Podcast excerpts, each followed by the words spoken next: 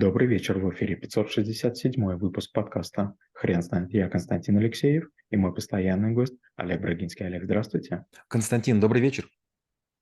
Хрен знает, что такое онлайн-сервисы, но мы попробуем разобраться. Олег, расскажите, пожалуйста, что это за навык?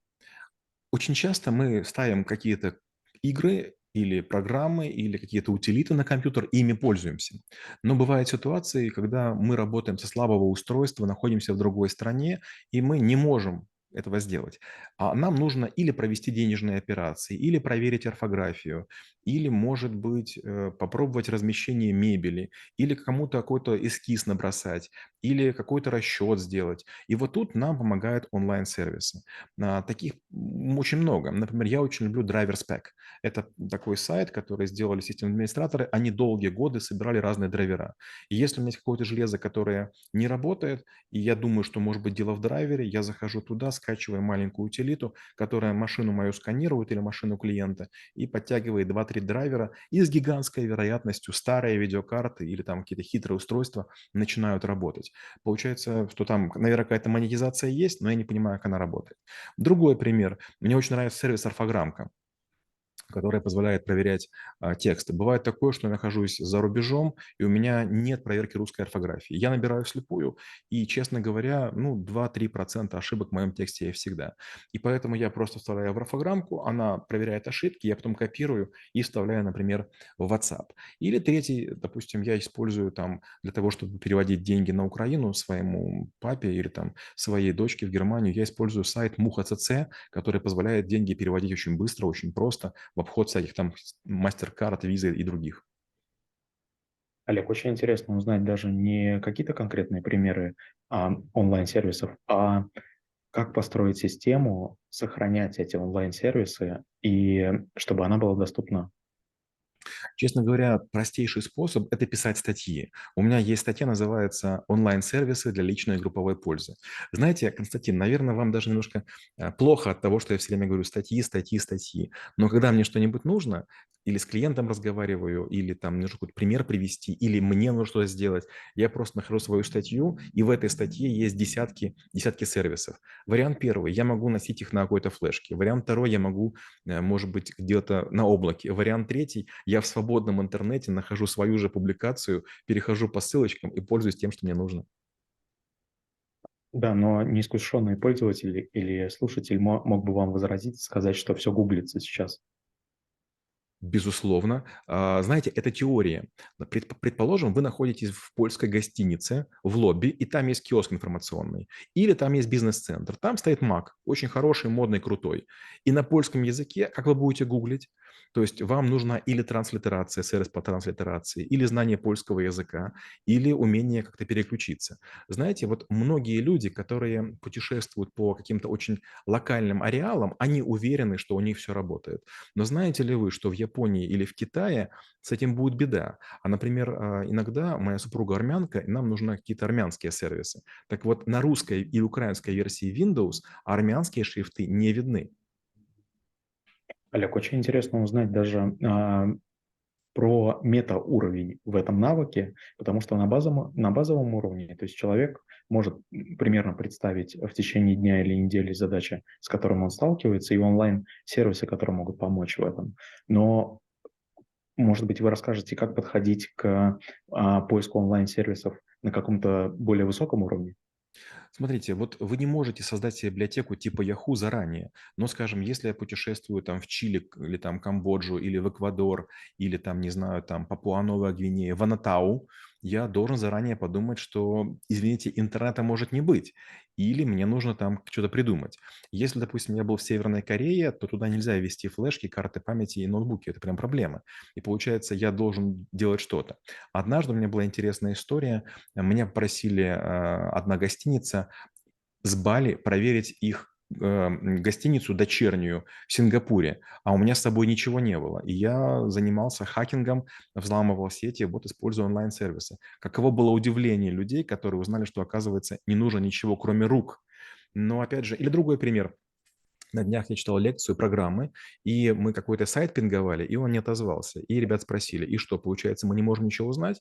Я говорю, нет, ну, конечно, можем. Я запустил Traceroute программу, и мы нашли, значит, все адреса, проследили их. Они говорят, хорошо, а вот если был чужой машиной, я говорю, замечательно, мы заходим на Whois, мы заходим на другие сайты и начинаем всем пользоваться. То есть практически все программы, все утилиты, которые у вас есть на компьютере, почти все есть онлайн-сервис. Есть целый класс людей. Есть отдельные программы, которые устанавливаются. Есть люди, которые делают портейбл версии.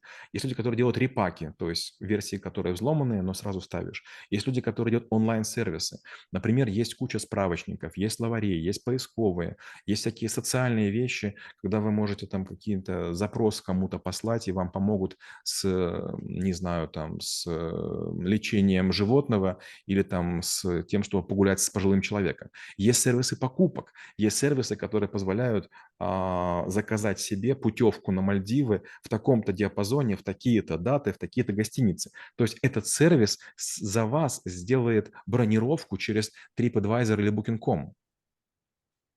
Олег, да. А эти примеры, которые вы приводите, как будто бы предполагают, что человек должен владеть не только а, навыком онлайн-сервиса, но еще и понимать, как интернет работает. Вы не могли бы, пожалуйста, рассказать, какие навыки нужно изучать дополнительно к этому? Честно говоря, не очень. Знаете, вот из-за того, что я айтишник по первому образованию, я всегда очень переживаю, что другие подумают, что без айтишного образования или математического ничего сделать нельзя.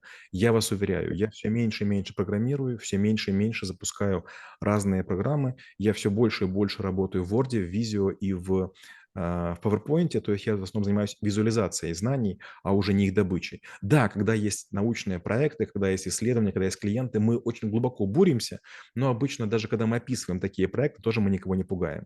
И, например, опять же, кластеризацию, которую мы с вами разбирали, вполне можно тоже делать в интернет, и сегментацию, и типизацию, и всякие когортные анализы. То есть э, масса всего есть. И это вопрос того, просто иметь наглость подумать о том, как это работает. А, например, опять же, вот э, есть сайт школы трэблшутеров, и э, очень простая история, мы сейчас его запустим и попробуем, чтобы он нам чего-то показал. Вот, допустим, сайт школы трэблшутеров, мы на него заходим через сайт новости, мы запускаем, например, веб-визор, и что мы можем увидеть? Мы сейчас найдем последнюю поисковую фразу, например, и с помощью онлайн-сервиса мы увидим, что сегодня мы пишемся 1.06.2027, была книга «1829 поиск. Чему я могу научиться у Юрия Гагарина». Замечательно. Вот, вот онлайн-сервис, который показывает, как человек, у которого был Google Android 8 Oreo с Яндекс.Старт мобильного приложения, таким-то расширением, зашел на наш сайт, где нажимал кнопки, где бездействовал, что он делал. Получается, есть онлайн-сервисы, которые помогают посмотреть, читали ли мое письмо, сколько раз его открывали, переслали ли кому-нибудь его. А, все что угодно можно посмотреть. Олег, вы не могли бы, пожалуйста, рассказать, а в какой момент своей практики вы поняли, что онлайн-сервисы– это все-таки навык? Если честно, я не очень люблю интернет и не очень люблю технологии. Я все-таки понимаю, что нужно быть Дэнди-крокодилом, и в какой-то момент окажется, что не работают компьютеры, откажет автопилот, и вам нужно делать все руками.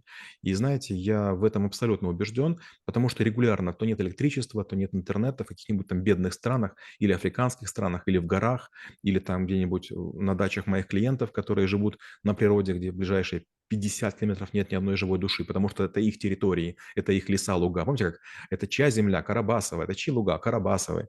Вот так же и они. И вот в этой ситуации как раз э, и нужно обходиться без всего. С другой стороны, очень часто бывает такое, что вы заходите в какую-то избушку на курьих ножках, где-нибудь там в Швейцарии, в Австрии, или там, не знаю, в какой-нибудь там Антигуа-Барбаду, и там есть какой-то маленький киоск информационный, который позволяет такси заказать или там лодку, и вы несложным способом доходите до операционной системы, запускаете браузер и начинаете решать свои задачи. Допустим, там пишите одноразовые письма, письма своим знакомым, друзьям или общаетесь с консульством и посольством.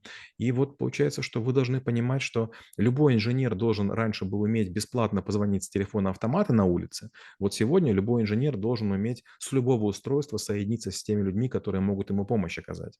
То есть, э, конечно же, многие люди не пытаются узнать, что такое там прием Гимлиха или там, что такое там скорая медицинская помощь или какие лекарства нужны.